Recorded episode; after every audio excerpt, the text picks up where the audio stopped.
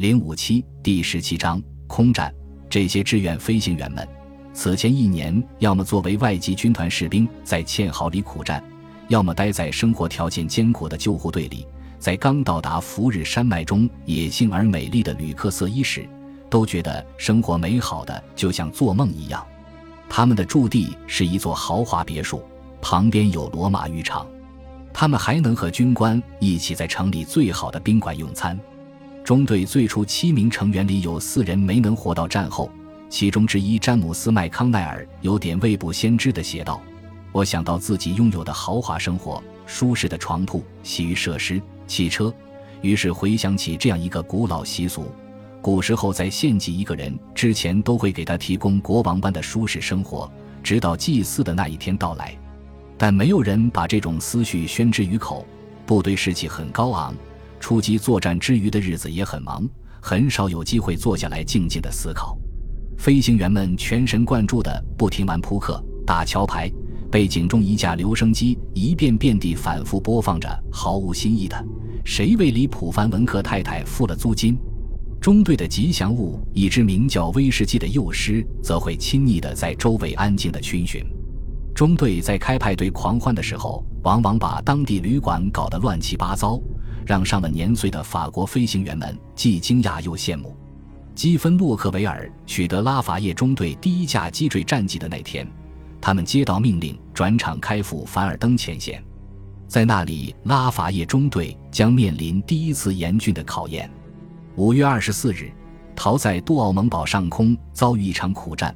他先打下一架福克尔飞机，傍晚再次飞临战场，却遭到三架敌机围攻。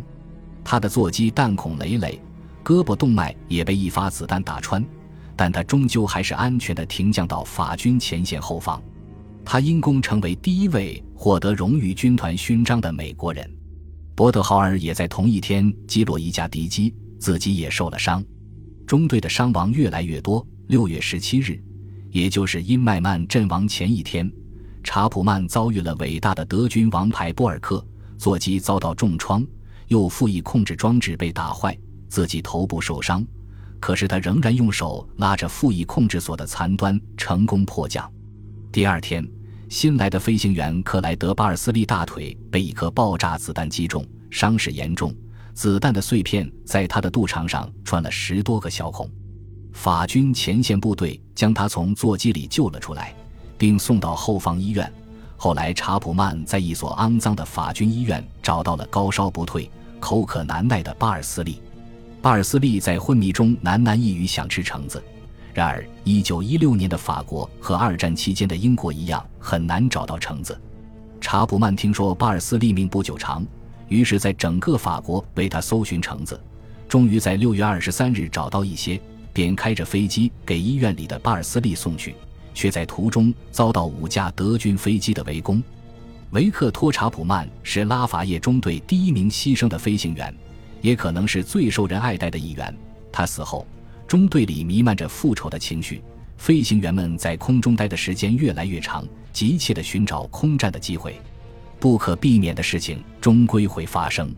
洛克维尔给弟弟写信说：“我和普林斯明天要飞十个小时。”尽力替维克托杀一两名德国鬼子，两人第二天都如愿以偿击落了德军飞机。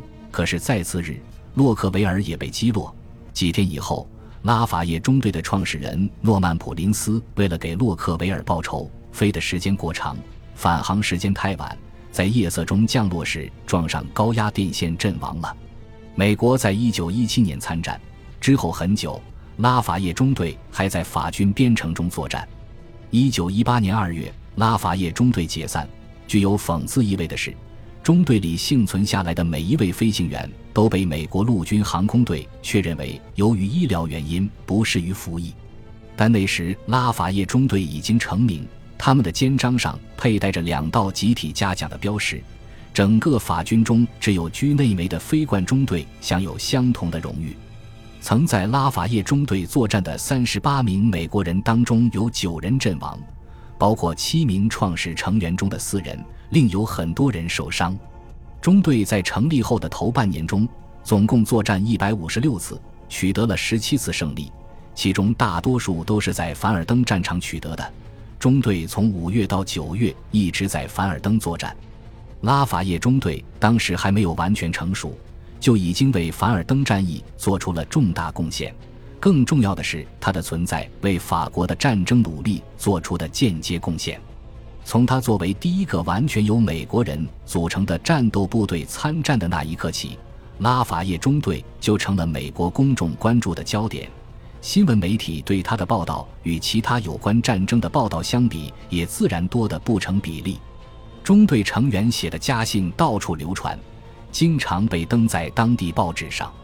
美国国内的公众从开战以来第一次觉得西线的这次伟大地面会战跟自己有着切身的联系。美国公众通过拉法叶中队的事迹，尤其是凡尔登战役中维克托·查普曼的英雄事迹，开始对法军官兵感到关心和同情，这是其他西线战役做不到的。